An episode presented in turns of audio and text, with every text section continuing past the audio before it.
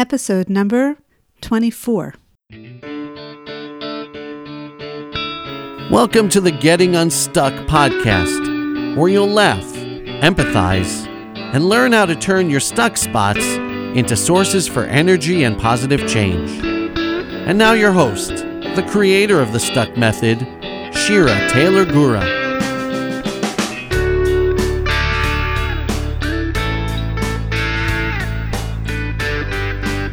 Welcome, my dear listeners. I am really looking forward to delving into this story today, which is going to lead me to suggest to you to consider apologizing when needed. This episode is really a nice segue from last week's episode, in which I spoke about considering loving someone as a whole. Because when we do something in which maybe we need to apologize for it, maybe we said something or we did something that was hurtful to somebody else, it could be that the other person at that time that you're hurting them is not seeing you as a whole, but is only seeing you as the bad thing that you did. So these two episodes really go hand in hand because we live our lives in relationships, even if we're not married, even if we live alone, we still live our lives in relationships with other people. Whether it's the people on the road or at work, at the supermarket, at the bank, right? Even if you're in prison, okay, so I'll go to the extreme.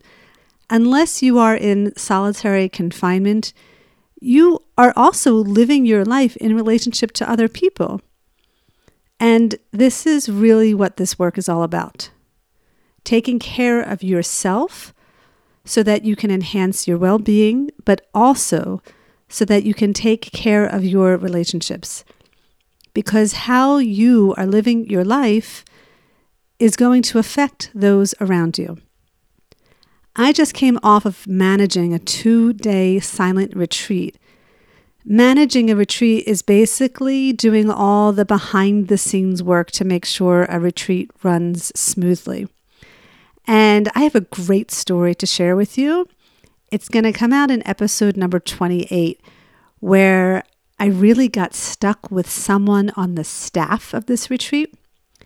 And I want to share with you how important it was for me to get unstuck in that moment.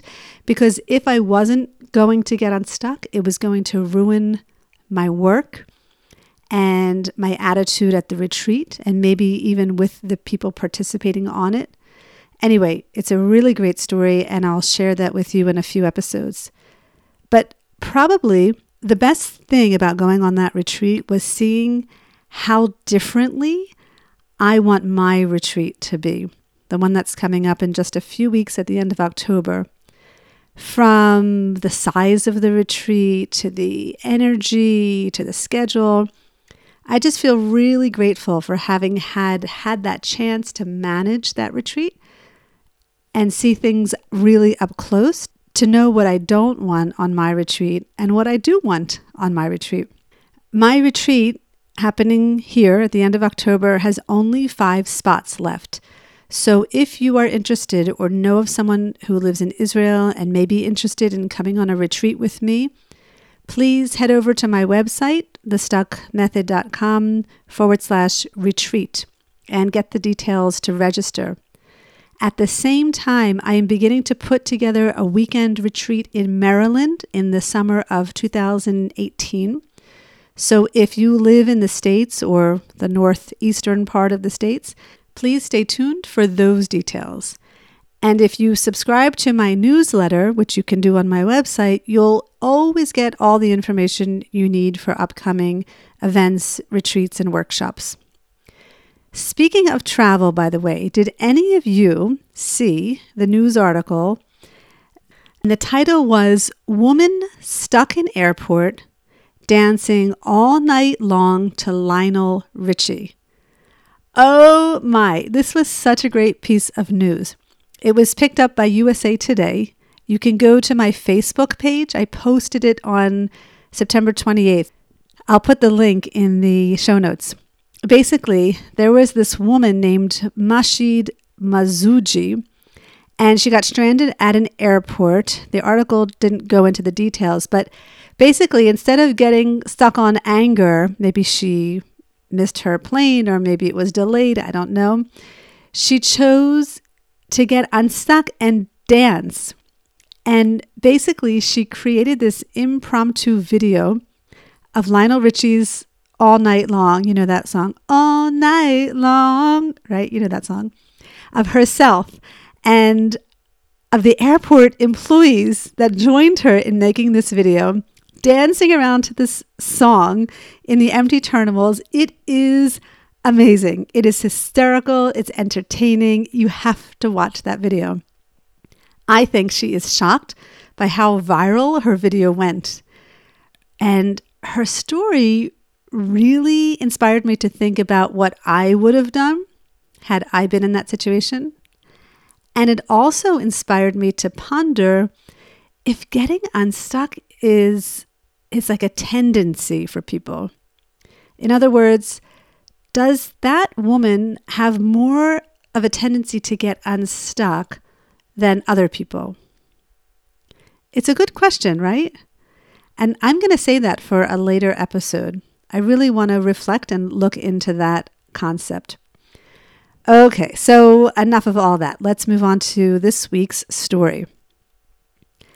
So last week was very unusual. Actually, it wasn't an unusual week, it was just an unusual morning. Around five in the morning, my husband and I were woken up to the sounds of sirens. We looked outside our window where you can see the main road outside of our community, and we saw a whole line of cars. It was obvious there was an accident. Another one. Oh, this poor country. There are more accidents and more deaths from car accidents than in all of the wars and terror events combined. It's just awful. It's just a fact of life here. I was actually hit from behind on the same road just a couple of years ago where my car was totaled, and it's a miracle that I'm alive today. But anyway, that's not what this episode is about. It's not about car accidents. It's about what happened that morning because of the car accident. That morning in the house was crazy as usual, you know, getting four kids up, getting them breakfast, getting their lunches made, getting them out of the house by 7:15. Anyway, in the haste of that morning, one kid left without eating breakfast and one forgot his lunch, and it was just a really off morning. And I'm sure you've had one or more of those in your life, right? And where was my husband? Running, of course. He's always running. That's what he does like every morning. And he's never around anyway to help in the morning, but that's not also the focus of this episode either. And the truth of the matter is, I've really gotten unstuck from that anyway. Okay, so the point of the story is I walked up to the bus stop with the kids and once I got there, I realized, of course, the bus was going to be late because of the accident. And while I sat there for a few minutes, I saw my husband starting to walk down the steps from the public pool coming towards us. Ah, the pool. Ah, he got to swim this morning. He wasn't running, he was swimming. And I was thinking to myself that the pool is open for another 45 minutes and it's only going to be open for one more time before they close it for the season. And I want to swim.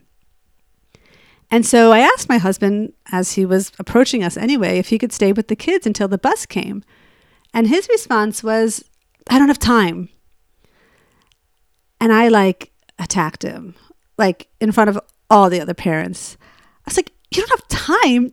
You have time to swim, but you don't have time to be with your kids. You do have time, I said to him, and you will stay here. and that was that. I just walked away. I went home. I grabbed my swimsuit, my goggles. I went up to the pool and I got in about like a half hour swim. And it was wonderful. It was really just what I needed after having that off morning. But as I was swimming, I thought about my behavior and if it was really appropriate and did I handle it well? And uh, I really made such a scene and I'm terrible. And why did I do that? And I got really stuck on disappointment in myself that I just didn't control myself when I should have. And I lost it. And I'm just a terrible wife. Stuck. So I was thinking about all that while I was swimming. And I realized, you know what, Shira, you you just get unstuck. You can get unstuck. You don't have to stay stuck on self pity. And I realized, you know, I'd feel better if I really made an effort to get unstuck. So for one complete lap, I did a stop. So I didn't close my eyes. I didn't focus on my breath. I wasn't just standing in one place. I actually swam the lap, but I was focusing on my hands and lifting my arms out of the water and placing my hands gently into the water as I was doing the crawl stroke. And I just kept bringing myself to my body and where I was in the pool. And by doing so, I just temporarily suspended my story. And then I came back to the story and I T, I told myself that I was stuck on disappointment. And then you uncover I uncovered a few beliefs. So I said to myself, I mean, I was really thinking, I believe my husband only thinks about himself. But of course, when I investigated that, I said, no, Shira, that's not 100% accurate. And I said, I believe my husband doesn't care about me. Of course, that wasn't accurate either. I believe my husband thinks I have a lot more free time than I actually do. Yeah, Probably. I actually think my husband does think I have a lot more free time than I do. But because I had already at least one belief that wasn't 100% accurate, I was really able to move on to the next step and come up with C considerations. I considered I really didn't have to yell at him. I considered that putting him down in public is never a good thing him or anybody. I considered he was probably really embarrassed. I considered I was really stressed and I took it out on him. And I considered that I could apologize. Ugh, apologize. Ugh, that's so hard to do. Remember, your considerations are perspectives that exist in the scope of the story. And apologizing definitely falls into that scope of the story, right? But of course, the thing is, I didn't want to apologize because by apologizing, I would be showing my husband that I was wrong. And I'm usually right. I'm like 99% of the time right. well, you know, I mean, aren't we all? That's how we live our lives feeling right all of the time or most of the time. And that, my dear friends, is a recipe for getting stuck because we can't possibly be right all of the time, right? It's impossible. And so I considered that by apologizing, my husband would feel less bad and he would know that I didn't mean to hurt him or embarrass him in front of other people. And I really wanted him to know that. And also, by apologizing, I was kind of helping my husband consider to love me as a whole. Remember last week's episode? I want him to love me. I don't want him to hold grudges, even though he doesn't usually hold grudges, but still, I don't want him to hold grudges on the small incidental things I do. I want him to see me as a whole, a whole good person. So when I finished swimming, I walked home, and the first thing I did when I entered the house was I apologized for reprimanding him in public. And, you know, he was really grateful to hear that. Now, could he have been more helpful to me that morning? Could he have apologized to me for not offering to help more? Could he have apologized for other things? Maybe, probably, but that's not here or there. That's not the point of the story. Remember, our stuck stories are not about changing the other person. They are about us taking responsibility for ourselves and our own emotional well being. And that's exactly what I did. And I, Kay, reminded myself that it's okay that I got stuck on disappointment in the first place. Apologizing was not easy. Actually, you know what? Apologizing wasn't so bad. It was agreeing to consider to apologize that was the hard part. Isn't that interesting? It was the letting go of my rightness. That was the hard part. Once I let that go, apologizing kind of came naturally.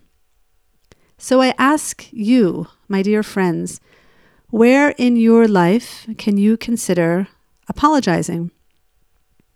Again, it doesn't mean that the other person may not have done something inappropriate, but let's put them aside for the moment. Where can you consider having done something hurtful to someone or wronged someone in some way? And to whom can you consider apologizing? In a very short amount of time, this podcast has grown tremendously in the number of downloads. That means the number of people around the world who are tuning into it. And I would love to hear from you. I would love to know where you live and maybe a story that you'd like to share with me or how this podcast is affecting your life. It really means a lot to me to be able to meet you, even if it's just via email. So please consider being in touch. You can email me at shira at thestuckmethod.com. Remember, the Getting Unstuck retreat happening here in Israel has only five spots left, and I am planning a retreat in Maryland next summer. And if you would like to invite me to your community and create a Getting Unstuck retreat for the people in your lives, please reach out to me so we can start that conversation. Okay, my dear friends, that is it for this week's episode. As always, I look forward to getting unstuck with you.